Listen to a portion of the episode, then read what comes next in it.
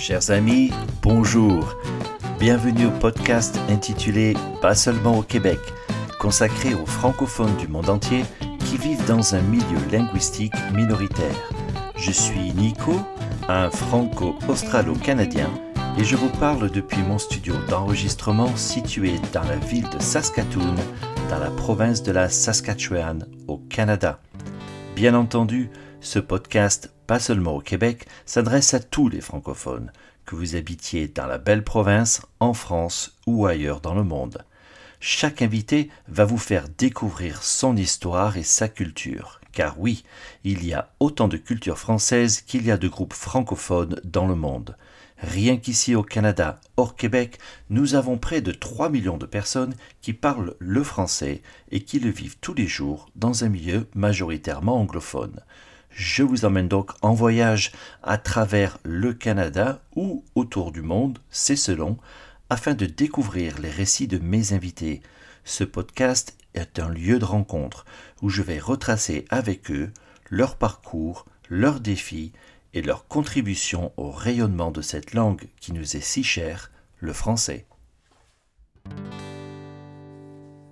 Aujourd'hui, notre voyage nous emmène dans le territoire du Yukon, au nord-ouest du Canada, où vivent 4000 francophones. Le Yukon a une superficie comparable à celle de l'Espagne pour une population totale de 39 000 habitants. Le territoire comprend des montagnes, dont les dix plus hautes montagnes du Canada, des vallées et plus d'une centaine de centres volcaniques. Le climat est subarctique et on a enregistré près de la frontière avec l'Alaska la température la plus basse en Amérique du Nord de moins 63 degrés. Sortez les manteaux et. La faune et la flore y sont uniques et on y trouve des caribous, orignals, loups, grizzlies, ainsi que le mouflon de dalle, unique à cette région. Nous partons dans la capitale du territoire, Whitehorse, nommée ainsi vers les années 1880 par des prospecteurs à cause des rapides du fleuve Yukon, rappelant la crinière d'un cheval blanc. Notre invitée s'appelle Valérie Archin. Bonjour Valérie. Bonjour Nico. Valérie est originaire de Montpellier, d'une mère montréalaise anglophone et d'un père français, et se sont tous deux rencontrés à Copenhague. Après une enfance merveilleuse passée dans les hauteurs de la Côte d'Azur, elle passe ensuite une adolescence assez ennuyeuse dans la ville de Nice, ce qui lui fait promettre que son futur sera fait de voyages et de rencontres fascinantes. Elle fait ses études à Amsterdam, puis part en 2006 vivre à Montréal. Elle voyage en Australie, les îles Fidji, la Thaïlande, la Nouvelle-Zélande et le Japon, qui est son rêve d'enfance. Elle habite depuis à Whitehorse euh, depuis un an et jure que c'est un des endroits les plus beaux au monde. On va donc lui poser la question. Valérie, je suis ravi de t'accueillir sur le podcast. Tout d'abord, quel parcours, beaucoup de voyages, c'est magnifique. Pourrais-tu revenir un peu plus en détail euh, sur celui-ci? Nico, écoute, euh, je ne m'en rends pas compte parce que je le vis, mais c'est vrai que quand je t'entends le décrire, ça fait euh, tourner la tête. bah c'est ça, moi c'est surtout le fait que je suis d'une famille multiculturelle, donc j'ai grandi en parlant anglais avec ma mère, mais j'ai grandi en France, ah, donc c'est ça, ça m'a vraiment donné le goût de, voyager et puis de, parler anglais à tous ceux que je pouvais. Quand j'ai étudié à Amsterdam, j'étais dans une résidence pour étudiants étrangers. Donc là, c'était vraiment le, comme tu peux t'imaginer, le gros party avec des étudiants vraiment de, bah, partout, en Europe, en Asie, aux États-Unis, beaucoup de Canadiens. Donc c'est vraiment, je pense, ça qui m'a donné le goût de, continuer à côtoyer des gens de, cultures différentes parce que je trouvais que c'était extrêmement enrichissant. Après ça, donc c'est ça, après mes études en 2005, euh, ben, j'ai décidé d'aller à, Montréal parce que j'ai la double nationalité franco-canadienne, donc pas besoin de PVT ou de jeune pro ou quoi que ce soit. Donc ça a été très très difficile, difficile, facile d'aller là-bas. J'ai tout de suite commencé à travailler pour des festivals de théâtre. Donc, encore une fois, j'ai eu la possibilité de rencontrer des artistes qui venaient de partout dans le monde, des Australiens, des Japonais, des gens du Mexique, beaucoup aussi. donc c'est ça, donc c'est grâce à ça qu'avec tous mes contacts, je suis ensuite partie un an en Australie, que je me suis fait encore plus d'amis étrangers. je suis revenue à Montréal quelques années. Là, c'est ça, j'ai eu l'occasion d'aller au Japon. J'ai économisé quelques années. Et j'ai passé trois semaines absolument formidables. J'ai vraiment rencontré des gens c'était un rêve. Là, j'ai eu l'occasion de faire la cérémonie du thé, euh, d'apprendre à porter le kimono avec une maîtresse de l'art du kimono. J'ai fait de la calligraphie japonaise. Enfin, j'ai vraiment eu le, le, voyage le plus fabuleux du monde. Et voilà, 2020 est arrivé. Je commençais à re-avoir envie de bouger. Et je me suis dit que le, plus raisonnable serait bah, de voyager au Canada, puisque je n'ai pas forcément eu l'occasion de voyager beaucoup, parce que le pays est grand et que c'est comme pas le même prix d'aller à Vancouver que d'aller à Paris. Donc c'est sûr que Paris et la famille comptaient plus, mais là je me suis dit que j'allais me donner une chance. Donc je me suis acheté un char, puis avec mon copain, on a traversé le Canada. On a vraiment pris notre temps, on a fait ça pendant trois semaines. Ah, puis on est arrivé à Whitehorse en mai. Puis voilà, depuis, depuis ben, on vit l'hiver, s'éternise. Et euh, ben, c'est juste comme on a tellement de chance parce qu'il n'y a pas de cas de Covid ici. Ah, il y a de la job, c'est bien payé, les gens sont hyper gentils, l'entraide, le sentiment de communauté est vraiment très très fort. Ah, les Premières Nations ici aussi sont comme extrêmement respectées, puis l'art et la culture, euh, les 14 Premières Nations qui sont ici sont vraiment comme très bien révélées. Donc tout se passe très bien. Voilà.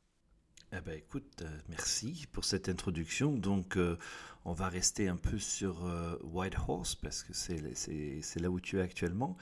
Tu nous parles de, travail avec les Premières Nations. Est-ce que tu peux nous parler, nous en parler un peu plus, nous, nous, faire découvrir ce que tu fais et, ce que tu fais avec eux? Alors, c'est ça. Ça a vraiment été un de mes objectifs en venant au Yukon. De. J'aurais pu le faire au Québec aussi, mais au Québec, c'est plus difficile. Disons que c'est une grande ville, donc la, la, la, la possibilité de vraiment aller sur le terrain est plus difficile ici, en fait, je travaille pour une association qui s'appelle The Yukon Aboriginal Sport Cycle. Donc, on fait la promotion de sport, des sports autant de Première Nation que des sports, bah, comment on va dire, genre on fait du tir à l'arc, c'est surtout comme juste celui-là. On fait la promotion aussi des sports arctiques, donc ça c'est vraiment plus des sports qui viennent de l'Alaska, donc c'est des sports c'est même pas des, compétitions en fait ils appellent vraiment ça des jeux parce que c'est pas celui qui sera le plus fort qui gagnera en fait. C'est celui qui montrera le plus de, bravoure sportive. Puis c'est des sports en fait qui sont qui ont été créés pour euh, ben, survivre dans l'Arctique survivre en Alaska. Donc c'est des sports qui sont beaucoup reliés à, la chasse à comment survivre sauter si la glace craque par exemple euh, des sports euh, qui font travailler l'endurance au niveau de la pêche, plein de choses comme ça. Donc tout, tout est très très culturel. Puis c'est vraiment fascinant parce que j'ai l'impression d'être sur une autre planète. nos coachs sportifs sont pas mal tous des Premières Nations. Puis le fait de les voir aller dans les écoles, puis de transmettre leur savoir, leur culture, c'est vraiment vraiment très très très beau à voir.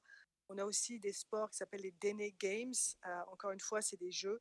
Donc, ça va être des jeux d'adresse, des jeux qui se, se rapportent beaucoup à. Il y a, un jeu qui s'appelle des hand games, en fait. C'est une espèce de roche, papier, ciseaux, mais au son d'un tambour. Puis c'est vraiment comme quelque chose qui se fait, qui se fait en communauté. C'est sportif, mais c'est vraiment des jeux qui rallient la communauté. Puis c'est très, très beau à voir. C'est quelque chose qui, qui est vraiment pas donné à tout le monde de le voir. On va souvent dans la ville de Dawson aussi des, cliniques, on appelle ça des cliniques, en fait, c'est pour comme rencontrer les gens, euh, partager le savoir. Puis, euh, Donc c'est ça, moi je fais de la communication. J'ai passé les 15 dernières années à faire de la communication en théâtre, en danse. Et là, je me retrouve à faire la communication, la promotion pour euh, des sports, des jeux dont j'ai aucune, aucune connaissance, mais on m'a donné vraiment le privilège, l'opportunité de pouvoir en parler de rejoindre une communauté et j'en apprends vraiment tous les jours, que ce soit au niveau du vocabulaire, de, tout. Puis, vraiment, vraiment fabuleux. C'est vraiment une aventure. Je suis très, très reconnaissante. Ah, c'est fascinant. C'est fascinant ce que tu nous racontes et, Mmh d'autant plus que bien peu de monde est au courant justement de, de, cette culture de, mmh des Premières Nations. Le Canada en parle de plus en plus. je sais, tu as été en Nouvelle-Zélande, qu'en Nouvelle-Zélande, il y a un gros travail qui est fait aussi avec la communauté maori et, et l'art des Maoris qui commence à être reconnu de plus en plus et, et réintégré en fait dans la culture néo-zélandaise. Moi, j'ai envie de te poser la question euh, la langue euh, de ces Premières Nations, elles sont différentes les unes des autres en fonction de leur groupe ou ils ont une langue commune Tout à fait. Il y a, quatre, il y a 14 différentes euh, communautés à White Rose. Donc, elles sont toutes extrêmement différentes. Elles se connaissent, elles se côtoient. Il y a beaucoup de, de bon, bah, la Covid, forcément, encore une fois, a ralenti les choses, mais souvent, il y a des, il y a des jeux entre les communautés, elles se rejoignent, tout ça. Il y a vraiment aussi beaucoup de, comment dire, de, de, choses culturelles comme le perlage, le tissage qui sont, sont on le voit en fait vraiment les différences, mais elles sont quand même pas mal solidaires les unes des autres. Et, toi, en tant que Canadienne, j'allais dire caucasienne, blanche, euh, tu, tu, es bien intégrée, tu es bien acceptée justement par ces Premières Nations? Ils, ils, ils, partagent avec toi leur culture? Tout à fait, le fait de, de, de, me, de me savoir en fait vraiment intéressée, puis que ça vient vraiment de... C'est très... Euh, bah, J'ai pas le nom... Euh, en français, mais c'est très genuine, c'est vraiment, c'est sincère mon intérêt, j'ai vraiment envie d'apprendre, je suis pas juste là comme, pour passer un an à White Rose parce qu'il y a plus de boulot, que c'est mieux payé. J'ai vraiment un intérêt sincère dans la culture. J'ai vraiment, vraiment envie d'apprendre. Euh, à mes collègues, je pose tout le temps, tout le temps des questions qui, à chaque fois, je leur dis, je suis désolée pour mon ignorance, mais ils apprécient énormément. Puis je pense que c'est juste le fait d'être intéressé et d'avoir et de faire le premier pas qui, montre que bah, l'ouverture est là. En fait, ça part, vraiment, vraiment d'un dialogue si on, ne dialogue pas et qu'on prend tout, pour acquis, il n'y aura jamais de, de réconciliation ou quoi que ce soit. Mais je pense que le fait juste d'être intéressé puis de poser des questions montre euh, que la sincérité, l'humilité est là, de ma part. D'accord. Et alors, euh, leur culture, bien évidemment, très importante. Ils sont, c'est leur territoire, c'est leur domaine. Ils ont une histoire de plusieurs milliers d'années hein, sur, sur ce territoire de l'Amérique du Nord. Et toi, euh, tu es française, euh, franco-canadienne, pardon, et, et, tu as aussi ta culture française. Comment est-ce que tu, tu, la vis tous les jours? Est-ce que tu la partages avec eux? Raconte-nous un peu comment ça se passe. Bah, c'est sûr que le Yukon, c'est comme, c'est, je m'imaginais pas ça avant, mais le plus je fais mes, tu sais, le Yukon, c'est quand même la troisième à place, c'est pas, pas une province, c'est un territoire, mais c'est le troisième territoire où il y a le plus de francophones au Canada, après le Québec et le Nouveau-Brunswick. Donc, je ne suis pas du tout euh, dépaysée parce que j'entends parler français partout. Il y a des, il y a des épiceries françaises, il y a des restaurants français, ah, il y a l'association franco-yukonaise La Fille qui est à un coin de rue de là où, euh, où je travaille, donc je suis vraiment, vraiment pas dépaysée. Mon boss est français de Paris, donc on se parle français à, à la job. Puis euh, non, c'est ça, je suis pas, je suis pas du tout dépaysée. Il y a toujours des, a, il y a, il y a des pièces de théâtre en français ici, beaucoup, beaucoup de Québécois, des Belges. Euh, j'ai rencontré la dernière fois la bibliothèque, il y avait un Martiniquais. Donc, je suis pas du tout dépaysée au final. C'est comme c'est comme, euh, c'est comme à Montréal, en fait. Les, les, euh, les francophones, euh, bah, à Montréal, c'est normal parce qu'il y a des Québécois, mais les Français, les francophones à l'extérieur du, de l'extérieur du Québec sont, sont, sont, très présents aussi. Eh ben, écoute, très cosmopolite en effet. Qui l'aurait cru qu'au fin fond du, du nord-ouest du Canada, il y a autant de francophones? Écoute, c'est, ça, la population francophone ici, c'est 17% de la population. Et eh oui. Quand même, euh, c'est important. C'est important. Et, juste, et donc, euh, pour finir là-dessus, avec les, les, Premières Nations, eux s'intéressent aussi à ta culture française? Comme tu échanges avec eux, tu, ils te posent des questions, ils essayent d'apprendre des mots, ils veulent en savoir plus? Honnêtement, pas vraiment. Non, je pense pas qu'il y a vraiment. Après, c'est marrant, mais tu sais, avec, avec mes collègues qui sont quand même plus jeunes que moi, il y a, il y a des, des questions, des, des- parce que tu sais, ils se demandent pourquoi, par exemple, on va manger du sucre à 4 heures l'après-midi. Donc, on leur explique que c'est le goûter, que ça nous prend, ça nous prend du sucre, que c'est que c'est dans notre culture de, de- on est très, on a vraiment la dent sucrée ici. Mais après, je te dirais que non, ils sont pas, sont pas forcément intéressés d'apprendre euh, de notre culture. Ils ont déjà été forcés d'être adaptés à la culture anglophone. Je pense que puis il y a vraiment un gros travail de se réapproprier leur propre culture. Donc je pense qu'il n'y a pas vraiment d'intérêt de leur part pour le moment à, à apprendre des Français. D'accord, oui, c'est un petit peu légitime, effectivement, oui. Tout à fait. Ouais, Alors, on ouais. parle, tu parlais de sucre, on parle de goûter, ça va me tendre la perche pour la prochaine question, puisque quand on parle de culture française, on parle également de, de gastronomie. Alors, j'ai envie de te demander, ben, euh, est-ce que tu cuisines? Est-ce que tu as un plat préféré? Est-ce que tu, euh, est-ce que tu, je dirais même, as appris, euh, là où tu es, à Whitehorse, des, des plats qui sont locaux, qui sont typiques? D'accord, mais là, je t'avoue que bah, ici, la plupart des gens ne mangent pas de la viande de supermarché parce que la plupart des gens chassent.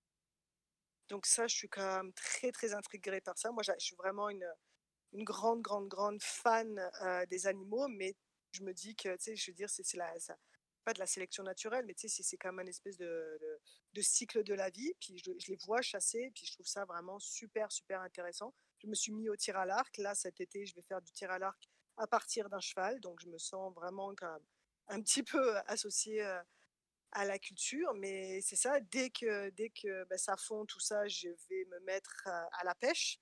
Il y a beaucoup, beaucoup de saumon dans le coin, donc euh, juste le, l'idée de pêcher mon propre saumon, puis de le fumer ou de le, faire au barbecue, j'ai vraiment très, très hâte. Après, euh, moi, je, en France, je suis de Nice, qui reste vraiment, vraiment une culture euh, méditerranéenne, donc c'est beaucoup, beaucoup de fruits, euh, beaucoup de poissons aussi, mais ici, c'est comme, à part le, faire en canage et récolter vraiment euh, tes fruits et légumes de saison, sinon c'est pas possible. là. Donc c'est sûr que j'ai un peu plus de, misère euh, ici à me faire une, bonne salade niçoise, là, genre avec euh, tous les légumes du jardin. Mais là, euh, on peut, avec nos serres, tout ça, on va pouvoir planter des graines, puis ça va pouvoir, avec le, le- le soleil qu'on a, parce que ici c'est comme au nord, donc cet, été, d'ici un mois, il va faire jour presque toute la journée. Il va y avoir peut-être une heure ou deux heures d'obscurité et encore.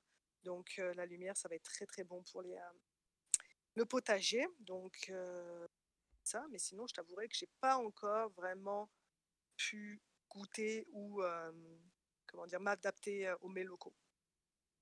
On a une, on a une épicerie ici qui s'appelle Le Gourmet, qui est tenue par un Français. Donc, il fait venir du foie gras, il fait venir euh, du cassoulet, il fait venir euh, des petites, des barquettes de lu, des trucs comme ça. Donc, on peut quand même trouver des petits plaisirs, des petits plaisirs français. C'est quand même abordable, Bon, accessible, je dirais. Pas accessible. abordable, Abordable peut-être accessible pas, parce mais qu'abordable, c'est accessible. pas ça.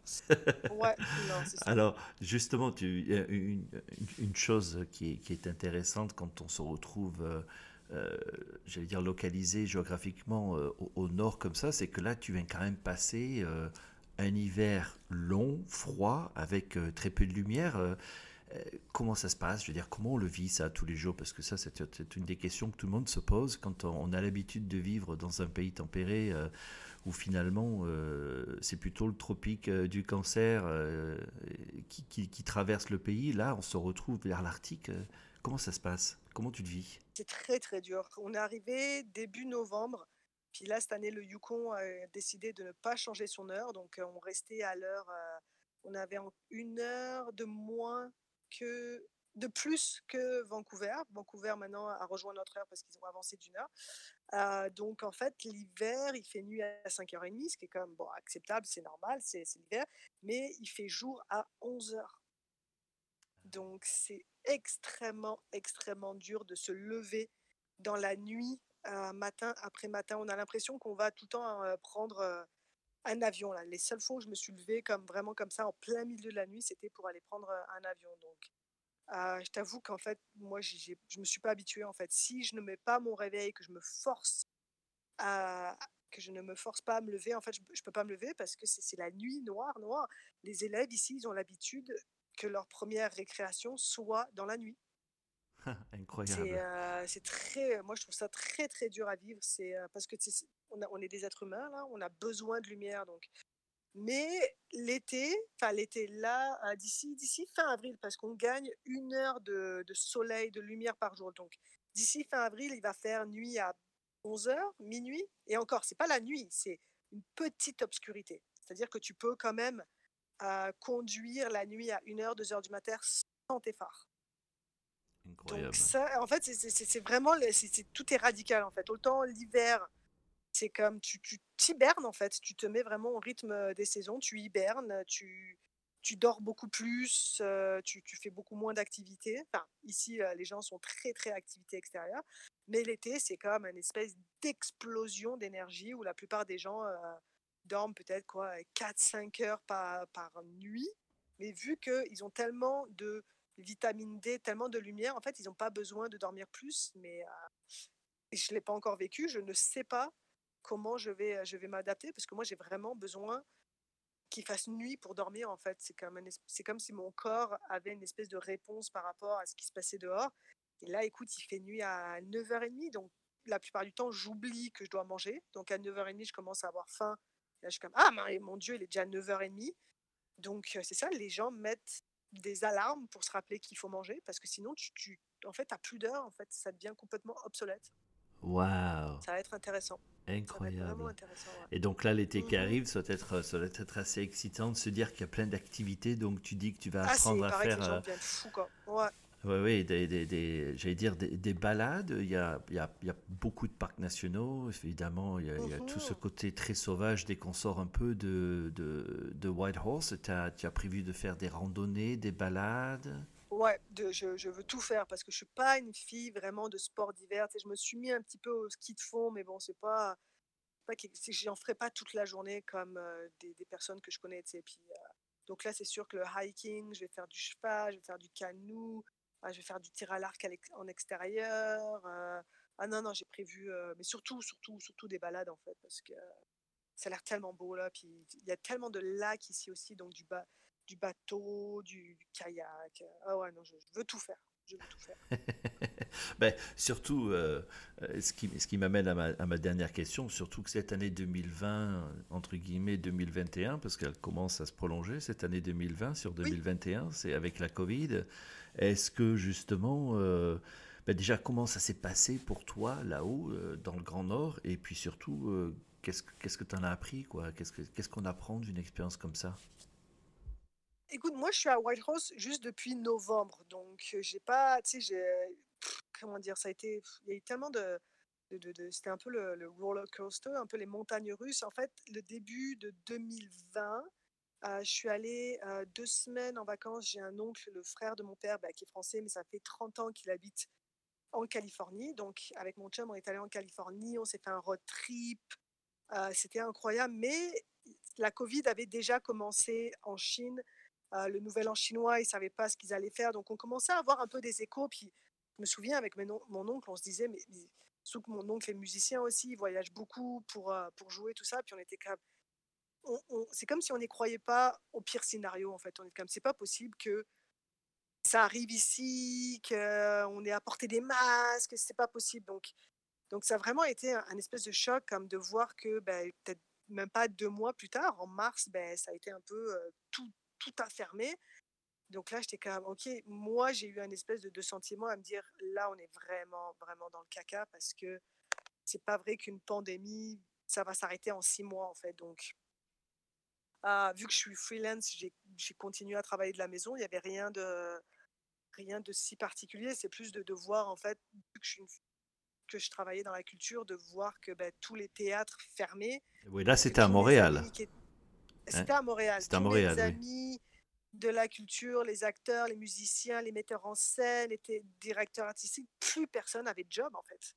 Tout le monde est arrêté. Donc quelque part, vu qu'on vivait à 200%, ça a été un espèce de, soulagement de se dire ah bon ben pour quelques mois, euh, on va la prendre, on va le prendre cool et tout, mais en fait, on a, on a tous réalisé à la, pendant l'été que ben, il y aurait une deuxième vague à l'automne, que l'hiver ça allait être encore pire. Donc moi, je l'ai vu arriver la deuxième vague un peu de loin, et c'est là que je me suis dit que ben, c'était le bon moment pour pour partir à l'aventure, pour quand même dans le même pays, mais comme en profiter pour aller prendre l'air quelque part où il y avait moins de gens, euh, puis où ben, on sentirait moins les effets en fait. Donc c'est pour ça que ben, j'en ai parlé à mon chum au mois de juillet.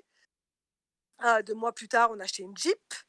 De, un mois plus tard, on partait sur les routes du Canada. Donc c'était vraiment avant que tout referme, parce qu'on est parti fin octobre.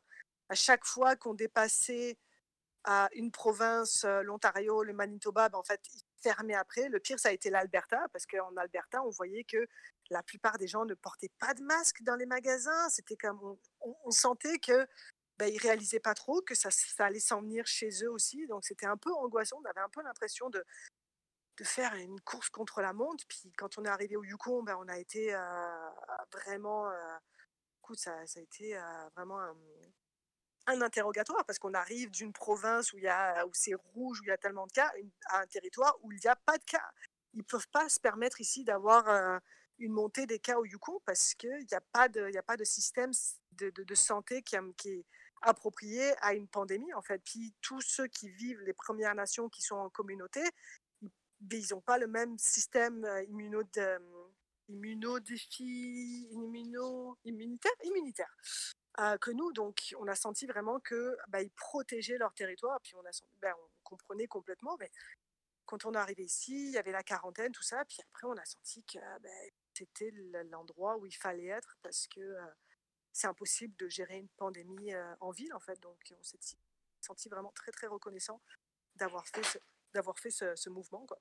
Mmh. oui, effectivement, parce que 2020, ça a été plus que rock'n'roll. Et là, là je, je, je, regarde un peu les distances entre Montréal et Whitehorse, c'est 5500 km. C'est encore plus long que de faire Lisbonne-Moscou, donc c'est quand même pas rien. Euh, ça reste un beau voyage, malgré, malgré les, les restrictions et ce qui s'y passait, c'était quand même, c'était quand même un, un, beau voyage à faire, non? Ah, c'était incroyable, vraiment. Puis on a, je veux dire, la, la plupart des gens au Canada n'ont jamais voyagé au Canada, en fait. C'est rare de, de, rencontrer des gens qui ont vraiment voyagé dans le pays parce que, je sais pas, tu es, es, au Québec, tu vas pas te dire, ah, je vais aller de, à moins d'avoir des sous, puis de se dire, ah, je vais aller à Vancouver, mais c'est tellement loin, c'est tellement cher, c'est aussi cher d'aller à Vancouver que d'aller en Europe. Donc, c'est sûr que tu vas vouloir euh, aller euh, où c'est plus euh, exotique, c'est sûr que tu vas, tu vas préférer pour aller voir, mais aller voir le, l'Europe, mais le Canada est quand même en soi vraiment un pays vraiment à découvrir parce que je te dirais pas culturellement parce que je trouve que bah, culturellement encore une fois la, culture des Premières Nations tout ça ce n'est pas du tout du tout mis en valeur tu sens quand même que c'est un pays récent enfin récent c'est colonisé puis on était quand même un peu déçus de pas pouvoir voir plus de je sais pas de, traces de ce qui s'est passé avant la colonisation quoi. mais après on n'a pas non plus trop cherché parce que c'était beaucoup de choses étaient fermées, mais tu sais, juste, par exemple, quand on est allé euh, en Alberta, qu'on a commencé à nous parler de, Drumheller, de la terre des dinosaures, écoute, ça fait 15 ans que j'habite à Montréal, j'ai jamais entendu parler d'un coin comme Drumheller, alors que c'est juste comme absolument incroyable d'aller là-bas, là. Mais donc c'est ça, on a, senti que c'était dommage que, euh, comment dire, que ce pays, que, il y a tellement de choses à mettre plus en valeur. Et euh, on a senti qu'on était vraiment très, très privilégiés. Et puis que c'est ça. On en parle à tout le monde maintenant, de comme, surtout nos amis, notre, famille au Québec. De comme... Après, c'est juste, c'est tellement loin, c'est tellement cher. C'est vraiment pas donné à tout le monde de traverser le pays. Oui, bah, que ce soit en avion ou, euh, ou, en voiture, effectivement, ça prend du temps et, des moyens financiers, c'est clair. Oui, euh, il faut le faire à la bonne époque. Je peux dire que nous, on était dans les Rocheuses fin octobre, on a eu quelques frayeurs au niveau de la conduite dans les Rocheuses. Hein. C'était, euh, tu sais, quand tu tombes dans une grosse, grosse tempête de neige dans les Rocheuses, que tu vois rien jusqu'à ce que tu vois un espèce de gros truck t'arriver. Euh, fouf, tu puis même entre les Rocheuses puis le Yukon, là, tu sais, dès qu'on croisait une station essence, il fallait absolument qu'on fasse le plein parce que sinon tu croisais pas de, tu croisais pas de station essence euh, pendant 6 ou 7 heures. Puis t'as plus, t'as pas de signal internet non plus, donc c'est, tu te dis qu'au final, euh, ça peut être assez hostile. Oui, c'est une aventure. Ça reste une aventure. On n'est peut-être pas, c'est peut-être pas les- l'aventure des pionniers et, et- et quelque part, ça nous, je dirais, ça nous pousse à les respecter encore plus. Euh, imagine ces, ces Français de France euh, qui ont, euh, qui ont émigré, colonisé d'abord les- l'Est du Canada et puis qui ont, fait la grande traversée sur les territoires de de, l'Ouest, pardon. il y a deux, trois siècles de ça, ça reste quand même incroyable de se dire que ces gens-là vivaient dans des tentes avec pas grand-chose et, et vivaient dans le froid. Alors les Premières Nations, eux, ont cette connaissance de la Terre, mais les Européens l'avaient pas, quoi. Quel, quel défi, quel challenge c'était de, de, de vivre dans un environnement aussi hostile quand on sait aujourd'hui la chance qu'on a de le faire en voiture. Tout à fait. Je l'aurais pas fait en traîneau de chien, tu vois. Effectivement, oui. Ça Même si j'adore ça, mais euh, non, c'est ouais, c'est toute une euh, toute une culture, tout à fait. Eh ben, écoute, euh, vraiment Valérie, tu nous as, euh, tu nous as, tu nous fais rêver. Là, j'avoue que Oh euh, my God, merci. Si, si, euh, je pense que nos auditeurs aussi vont, vont, vont regarder d'eux-mêmes en savoir un peu plus sur cette région du monde qui est, comme tu le dis, absolument magnifique et encore Ah, c'est méconnue. tellement beau, Oui. tellement beau. Ouais. Eh ben, écoute, vraiment, merci d'avoir pris le temps de, de me rendre visite. Ce fut un, un vrai plaisir. Je te souhaite une, une très bonne continuation à Whitehorse. Et puis, euh, prends beaucoup de plaisir avec, euh, avec cet été euh, qui va être long et, et toutes les activités que tu vas faire. Merci beaucoup. Quant à vous, chers auditeurs, ben, merci de nous avoir écoutés. Je vous dis à la semaine prochaine, si vous le voulez bien.